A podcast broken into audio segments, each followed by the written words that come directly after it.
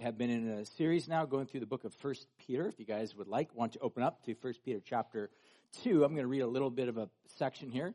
a quick little uh, backstory before I jump in. Um, in case uh, you're a little bit unfamiliar, uh, getting caught up to speed. Uh, this book is about, uh, it's a letter written to a group of uh, Christians that are scattered throughout the ancient Roman Empire, which uh, for the most part has uh, proved to be a hostile territory for Christians to try to really flourish within throughout the Roman Empire.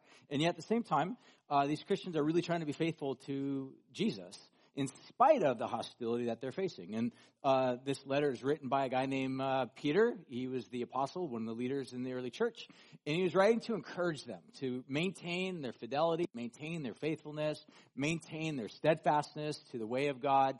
Um, yes, uh, that might translate over into some challenges and hardships and struggle. And yet his big aim is to say that look beyond that, because beyond that, God is with you guys. God will ultimately bring about the final victory in your lives. Just hold fast, hold true. God is good. He'll get you through this. That's the big idea. And in short, where we're at right now is he's basically writing to them to help them to understand, here's the type of people you should be. So again, maybe some of you guys woke up this morning just like Emily said, like, Jesus, please let there be a financial update. Maybe some of you are like, Lord, let there be some sort of instruction as to how and the type of person I'm supposed to be. You're welcome on two counts. Um, the second thing is to just consider the fact is that God is inviting through the writings of, of Peter, and he's encouraging people to, to be the type of people that are good, that are good. Live out goodness. That's his, his big aim. And what I want to do right now is we're going to read, we're going to transition to begin to take a look at this. So chapter 2, verse 17, uh, that we will begin to look at. In fact, I'm just going to pick it up uh, a couple verses prior to that. Uh, by now, if you've been with us for any length of time, you're, you're very familiar with this. Maybe even memorize it if you have. A good job.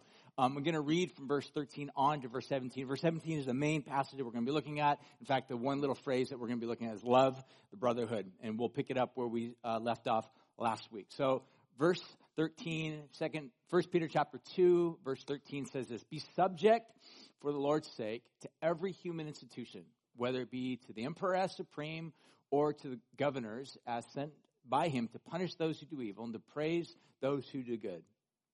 For this is the will of God that by doing good, you should put to silence the ignorance of foolish people. Live as people who are free, not using your freedom as a cover up for evil, but living as servants of God.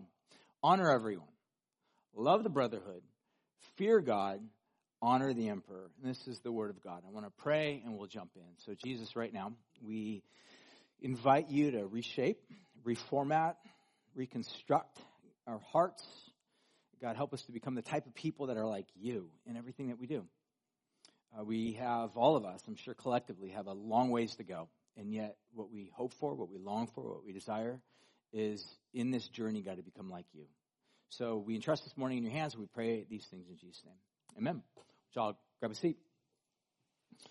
So we started last week really focusing on this little phrase, love the brotherhood. Love the brotherhood. And what we've been really pointing out is, uh, sorry, you can go back to the next slide. Um, go forward, there you go. Is looking at this idea that basically he says goodness looks like, and we've been looking at six different things that he's kind of been identifying. I'll just go through them real quickly in case you missed them. Number one, he says goodness looks like subjecting ourselves to um, human institutions for the Lord's sake. Again, the big emphasis of the Lord's sake. Again, we don't just blindly submit or subject ourselves to, you know, government, governmental officials and whatnot. It's ultimately for the Lord's sake. The big idea behind that. Again, um, I'm not going to go into this teaching. You're more than welcome to go back on our website. Just check it out. Um, and then secondly, he says, we as followers of Jesus, doing good looks like taking sin seriously uh, we recognize sin is like a virus, like a virus. It is a virus that brings destruction, um, and it spreads. It spreads, right? It's highly contagious, and it's very easy to become part of this highly infectious disease called sin. And so, what he's urging followers of Jesus is that goodness actually looks like taking sin seriously, not giving it a pass. Thirdly, it looks like um, acting on the freedom that God gives us, ultimately, so that we do do good. Fourthly, it's honoring everybody, including the emperor. Again, we saw this a couple weeks ago. Uh, today we'll be focusing on, again, the last little section where it says love the church, and then next week we'll take a look at the idea the concept of fearing God. What does that look like? So again, each of these in the big context is doing good. Uh, Peter has an idea, has an agenda. In fact, I would even say the entire New Testament has an agenda for people who devote themselves to following Jesus. It's ultimately to be the type of people that do good. Again, as I mentioned last week, that I think all of us can think of Christians that do not live up to that ideal. We would call them quote unquote hypocrites. And I think all of us have a horror story where we have seen Christians not living good, not doing good, not acting according to goodness, and living in a way that's opposite to that. And it's highly scandalous and offensive and frustrating. And uh, the larger the platform, oftentimes, whether it be a pastor who's like of a megachurch and does something scandalous or horrible, uh, and then brings and just breeds all sorts of brokenness and destruction. And, and so but at the same time, he's also not saying, listen, go out and grab a sword and fight, counterstrike your enemy, kill them, blood for blood, eye for eye, you know, slice for slice. He's not saying that either. Nor is he saying, take everything you have and go become a doomsday prepper. Go sell everything. Go live in some wilderness in Idaho and raise a ranch and I don't know, hatch chickens and do all these, churn your own butter and somehow do all of these things by getting out of society entirely and completely. That's, it's not what he's saying either. What he's saying is that you have to live within the culture, but don't become like the culture. Don't become colonized by the culture. Don't become colonizers necessarily by subverting and aggressively attacking other people. But be the type of people that do good. That do good. It's, it's a, it's a revolution. It's a revolution of goodness, is what we've been describing it as. And again, if you, in case you're kind of a little bit fuzzy, what does goodness look like? How does he define good? There you go. That, that's what he looks like. It looks like defining good by these ways. Today, I want to look at specifically the idea of where he says love, the brotherhood. And we looked at this beginning last week, and the big idea, these are simply two words. Um, agape, which we get the word for love from, but then uh, adelphos, which is where we get brotherhood. And what I want to really focus on is we started looking last week is that each New Testament writer has their own way of identifying, like what does love look like? And we kind of started focusing on what John the Apostle said. Again, so we kind of used First Peter to springboard into uh, First John and looking at the idea of love. So I want to continue that. And last week we looked at the idea where John gives to us, you know, beloved, let us love one another, for love is from God. And he begins to unpack for us all of this. In fact, I'll just continue reading. It says, Whoever loves has been born of God, and whoever knows God. Anyone who does not love does not know God, because God is love. In this, the love of God was made manifest among us, that God sent his only Son into the world that we might live through him. In this is love.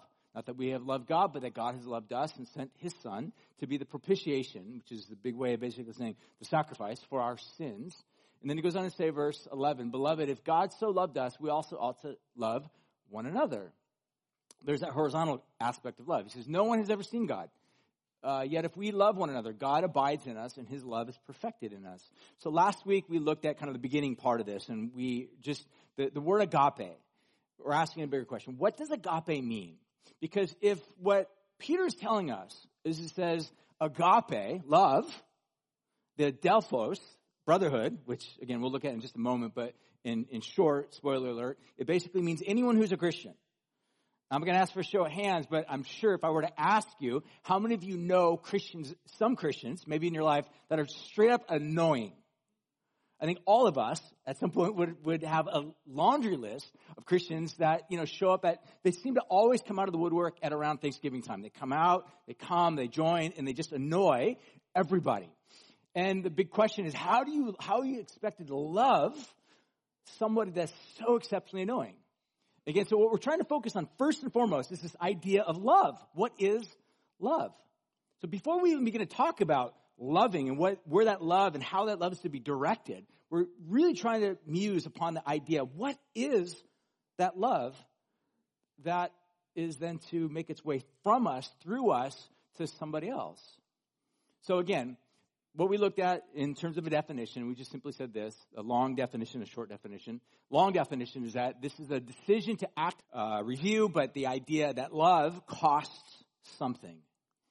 True love, genuine love, is, is not cheap. It costs, it's very costly. Uh, in a short way, we can just describe it as loyal love. Loyal love. And in fact, I would even go so far, if I had more time to unpack this, that this is what you and I need more than anything in our lives. Would you agree with that? We need loyal love. We need to know that in spite of who we are, in spite of what we've done, in spite of the filthiness or defilement that we sense or we oftentimes engage with, we just need to know, is there anybody in this universe that, that will be loyal to me in spite of who I am? And the overwhelming answer of the Bible is that yes.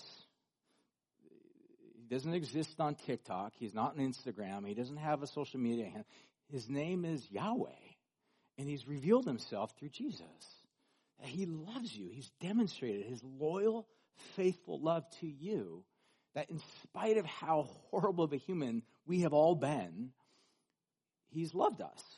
He's demonstrated that love to us. So again, we're looking at this idea of love. So let's jump in and uh, kind of summarize. This hopefully won't be too long, but um, I want to jump in the next one that, first of all, we saw last week that this love is from God. It comes from God. Secondly, we'll take a look, and this is where kind of we're caught up to date right now, is uh, secondly, we see, based upon that passage in First John, is that God himself is love. Listen to how First John chapter 4, verse 8 says this. For God is love. What does this mean? What does this mean that God is love? I think probably in short, the basic answer is that the very elemental trait of who God is, the way that God acts, God's disposition is love. He loves. Now, I want to make a quick little note. So a lot of times I think Christians can very easily uh, select or be selective in terms of certain traits. Um, and the, the fact is, the type of trait that you select with regard to that reflects the nature or the character of who God is whatever trait that is that becomes sort of the embodiment of your community, um, it will shape you. So, for example, um, again, I'm not going to ask for a show of hands, but some of you, I, I know because I have conversations with a lot of y'all, but um, if, if you've been a part of a church community, or, or a pastor or a leader in your life, let's say, for example, that person or that church community has predominantly focused upon the trait of God's wrath, that he's angry with sin. He's a holy God. All of those, which I would say are accurate, Bible describes God as having wrath towards things that disrupt or destroy or defile um, His goodness or vandalize His goodness. Uh, so that's it's not it's not uh, out of the ordinary or out of the pale the scope of reality of who God is. Um, but for example, also is God holy? Yes, God is holy. But if those become the predominant traits that get emphasized and focused upon, that will shape that community is a certain type of people. So, for example, if you came from a church community that predominantly focused upon the wrath of God, the type of person that you will begin to be shaped into is one that focuses upon what's right, what's wrong. You will oftentimes be a community that selects certain sins that you safeguard against and that you, that you find others that are not keeping up to standards that are not living up to that. And there's a tendency to oftentimes become condescending towards those that are not keeping up or living up to those standards. And there's a tendency to become self-righteous.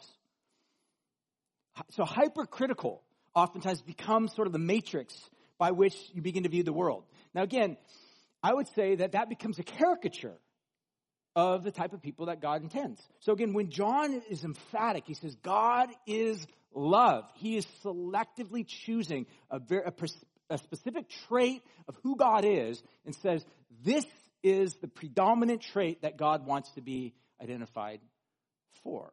Doesn't mean that he does not display wrath, like I said. It does not mean that God is also identified as holy, all of which is true. But John is choosing to say that as we focus upon this, it will change us into becoming a type of people. Doesn't mean we give sin a pass, because we already talked about that. People that are deeply committed to good, will take sin seriously. But the predominant factor that John is saying, meditate, consider, reflect upon this trait of who God is. He's a God of love. That shapes us into the type of people that look like this God. So again, he wants us to identify that this God is love. If you maybe, as I mentioned, came from a background or a church that tend to hyper focus on certain elements other than this, and you have maybe found yourself becoming a type of person that is anything other than loving. My, my hope would be that the love of God that gets put on display, we will continue to unpack here, will begin to become the predominant force that shapes and reframes you around this, the good news of who God is. All right, so thirdly, I want to take a look at this idea that he goes on to say that not only is love from God, not only is God is love, but then thirdly, we see that this love is manifest. So take a look at 1 John chapter 4 verse 9. John tells us the love of God was made manifest among us. God sent his son into the world. The big idea here, the word manifest basically means take upon flesh, take upon uh, bone, embodied itself. Um, um, how many of you guys like Mexican food, specifically carne asada, right? The big idea, carne is the word taking upon flesh, meat. It's the big idea. That's the word that's essentially used here. Is this idea that God takes upon flesh. God becomes human, steps into this world, can be seen, visualized, sensed, known. This is who Jesus was. He comes in this world. God is now seen, felt, touched, realized there's a visceral reaction, reality of who God is. That this is what Jesus ultimately was all about. That God was not aloof from his creation. God did not stand beyond uh, the pale of creation and then just simply cast judgment. God steps into it. And this is what we see that God's love, God's love was manifested. It stepped into our world. Look, Let's say, for example, you're somebody that says, ah, yeah, I love certain segment of people or certain people, but you never involve yourself in that. Let's say, for example, if you had a dad, men, the utter importance of you having a manifested presence in the life of your children is absolutely essential. Because you can claim, yeah, I love my kids, I love my family. Uh, you know, I, I buy them shoes and I take them on vacations once every couple years and, and I'm around every single night, though on your chair, smoking your pipe, whatever it is that you do every single night in terms of these habits, but you're not actually present in terms of, you know, being with them, playing games with them, uh, getting dirty with them, all these types of things, manifesting, being manifested. Do your kids have the right to question your love? I would argue, absolutely, totally. Because on the one hand, there's a claim to love. Yes, I love my kids. But on the other hand, there, there's, there's, there's an absence of a manifestation. It's not manifested. It's not present. It's not actually there.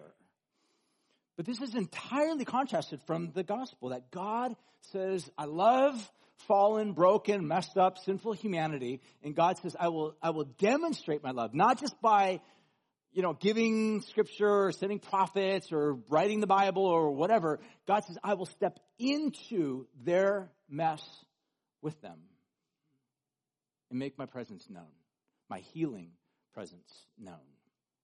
And so what Jesus does. He comes in, he brings healing to people that have broken bodies. He re brings uh, re, re, uh, uh, re uh, what's the word I'm looking for? I don't even know what I'm trying to say here. Brings people from the margins, back into the culture that were shoved off to the side. And it's his way of basically saying, you have a place to belong.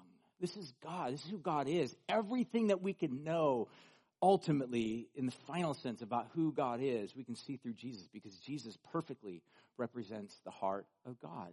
So we see that love is manifest. Jonathan Edwards, the great preacher of America, said this I'll read it. It says, It is true and evident from Scripture that the essence of all true religion, which is just another way of saying Christianity, is God's love.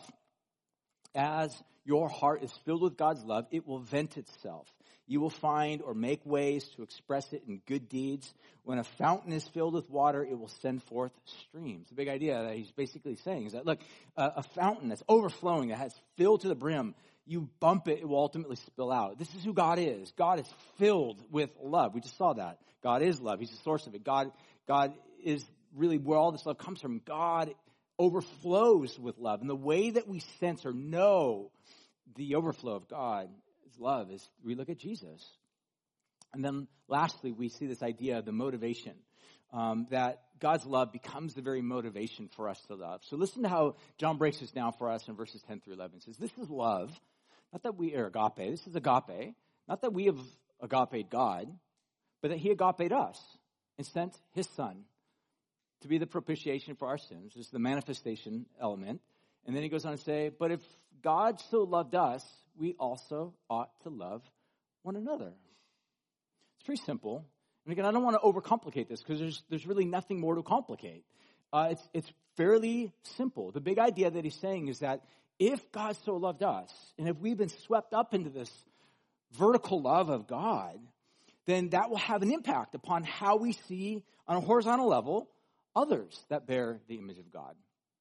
And again, the word that he uses here, just in conclusion or closing, is this idea that he describes um, agapeos, agape, adelpho, brotherhood. It's just the, the two word. Uh, have brotherly love for all. The big idea that he's saying is that, look, as we live out, seek to live out, and why does John, or why does, why does really the entire New Testament give us that instruction to love other Christians? Well, the only thing I can assume is back then, it's no different than it is today. Christians can be annoying. It's as simple as that. They can absolutely drive us crazy to the point of like, how do we put up with other people? Well, the answer to that is just the way that we put up with that. The way that we enter into that is first of all, we let our hearts get absolutely overwhelmed by the love that God has for us. That's why I said even last week, before we even go out to try to say like, well, how am I supposed to love other people that are annoying? I said, don't even try that. First of all, just pause, stop, reflect, meditate upon the love that God has for you. How does he see you? How does he treat you? How does he respond to you? How does he show you care and affection and loyalty? Has he done that to you? If he hasn't done that to you, then you got a whole other issue to deal with. But the point that I would make is this, is that if God has shown you all of these things, then the question then becomes, how am I then to be motivated to love others? It's a big idea that basically the entire New Testament is just trying to direct us towards. So, lastly, I just want to think about this idea of what love looks like. Because the book of Corinthians, I think, gives us a really important and I would even say kind of elaborate unpacking as to what this love looks like. It's the famous passage that you oftentimes hear at weddings. You know, it's 1 Corinthians chapter 13. Uh, what's really fascinating to me about the backstory of this is that Paul, the apostle, is writing this to a community of Christians that I would say had exhibited a very highly toxic form of Christianity. I mean, the Christian church, when they came together, they had quarrels, there was division, people were like dividing over whether or not uh, racial inequalities were, were right, or dividing over politics and dividing, all the same stuff that you and I are dividing over today. I mean, if social media existed back then, all the same trolls would be online doing the exact same thing that they're doing today. And what Paul is basically saying, guys, look, we gotta, we gotta do this differently. We gotta act differently. We gotta love each other. And then he goes on to say, in the context of all this, and I'll just read it and I'll finish. He says, If I speak with the tongues of men and of angels, but I do not have love, then I'm just a noisy gong and I'm a clanging cymbal. If I have prophetic powers and I understand all mysteries and all knowledge, if I have faith so that as to remove mountains, but do not love, I am nothing. If I give away all that I have and I deliver up my body to be burned, in other words, live radically self sacrificial, but I don't have love, I gain nothing. So it's, it's possible to actually be outwardly, very externally um, self giving, but internally, you, you're being eaten up by disdain towards other people.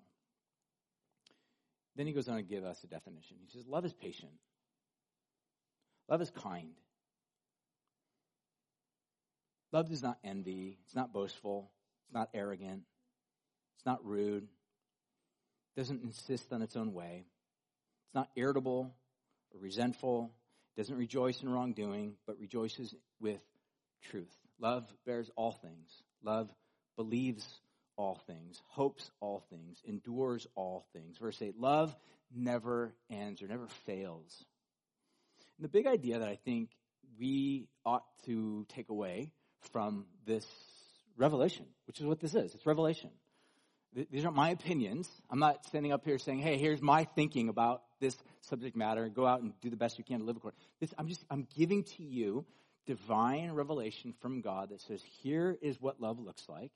Here's what we're invited into allow, transform, and change and reshape, reformat our hearts. And then to use that as a template to then go love other annoying, I might add, parentheses, annoying human beings. here's, here's how it's done. And here's what it looks like, by the way. And I'm not even going to get into examples of like, think about how many times we may be guilty, or we know people that have been extremely guilty of just trolling others on social media, just using it as a platform to rant upon other people that frustrate and, and anger them, or to use it as a platform to simply exploit other people that bear the image of God to make them look bad. I mean, this is something that Paul even talked about in the book of Corinthians. He says, look, you guys, they're taking each other to court is what Paul describes. You guys are taking each other to court. You're, you're bringing your beefs in front of non-Christians and you're letting them decide for you what's going on. Paul actually asks this question. He goes, wouldn't it be better for you to just take a hit monetarily than to defame and destroy not only the name of God, but also to drag another brother or another sister through the mud? Paul says, shame on you guys. Like, like literally, you're bringing shame. Like, it's, it's literally a shameful act to not be willing to bear a hit, to take a hit in exchange of trying to bring protection. Again, there are occasions where sinful actions need to be exploited. I want to be really clear on this. If a pastor or a church leader or another Christian takes advantage of another person or they're uh, uh, destructive in the behavior or they're abusive, physically, sexual, whatever, that needs to be exploited. It needs to be brought to light, of course. But the point, for the most part, most of the issues that we deal with are just, they're just issues that we just disagree with. And we use that as a platform to drag another person who bears God's name, another brother or sister, through the mud. And I think the whole teaching this morning is like, look, love chooses a different path. And I'm going to finish with this little practice. In fact, I'll have Mikey come on up and he'll close this in a song. So I want to think about this idea of this concept of love, which is love the brotherhood. Again, the word brotherhood or brother or brethren, whatever, however your Bible translates this, is the predominant word that gets used or translated to describe other people that are part of the community, so community of Jesus Christ in the New Testament. So what that means, if that in this room right now, you might not even know this, you might be sitting next to a complete stranger to you, you might not have ever seen them in your entire life, but if that person has been accepted and loved by Jesus, they are your brother and sister in Christ. So maybe get to know them. Because that's the simple fact, right? You're like, oh my gosh, I don't even really like this person. They are a brother or a sister. Then you might be like, oh my gosh, you should date that person, but they are a brother and sister. You might have some issues you got to deal with. Maybe you need a pastor or someone else to help you, a third party. But the point of the matter, they are your brother and sister. They might annoy me, but they are your brother and sister. The big idea is when we think about this concept of love, I heard a practice years ago, and if you were to substitute or supplement the word love for the name Jesus in, for example, that passage of 1 Corinthians, um, I, I just want to read it to you with the name Jesus put into the place of the word love. So how about we all stand? I'm going to read this over you guys, and I want you, as I read this, to, to imagine, to think about the fact this is the type, this is the quality of love that Jesus has for you. So number one is the invitation is to be transformed by this love. Let this love reshape your heart.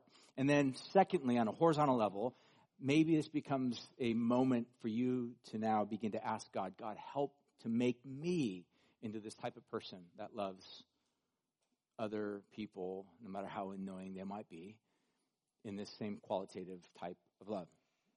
So again, why don't you close your eyes if you want? Uh, just listen to what I'm about to say. Verse 4 says, Jesus is patient. Jesus is kind. Jesus is not full of envy. He's not boastful. Jesus is not arrogant. He's not rude.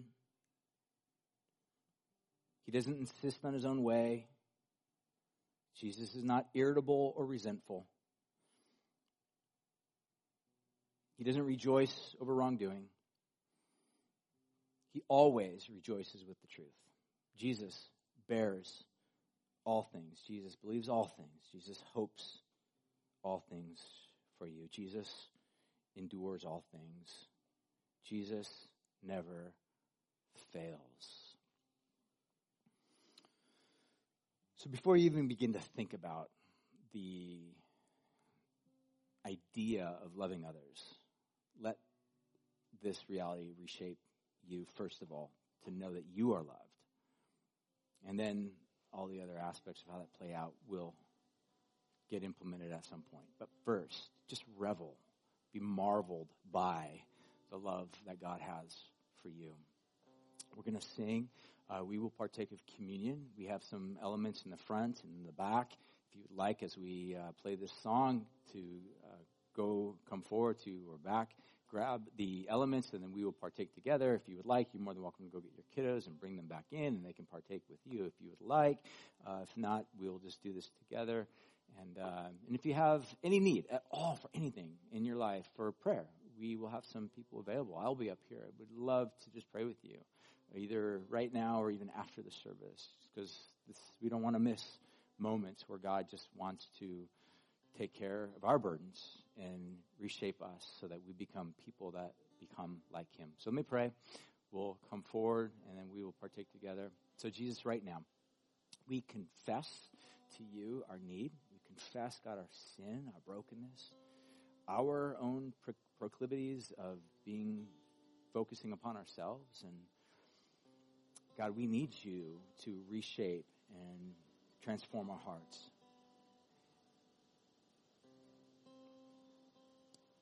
So, God, meet us in this moment right now.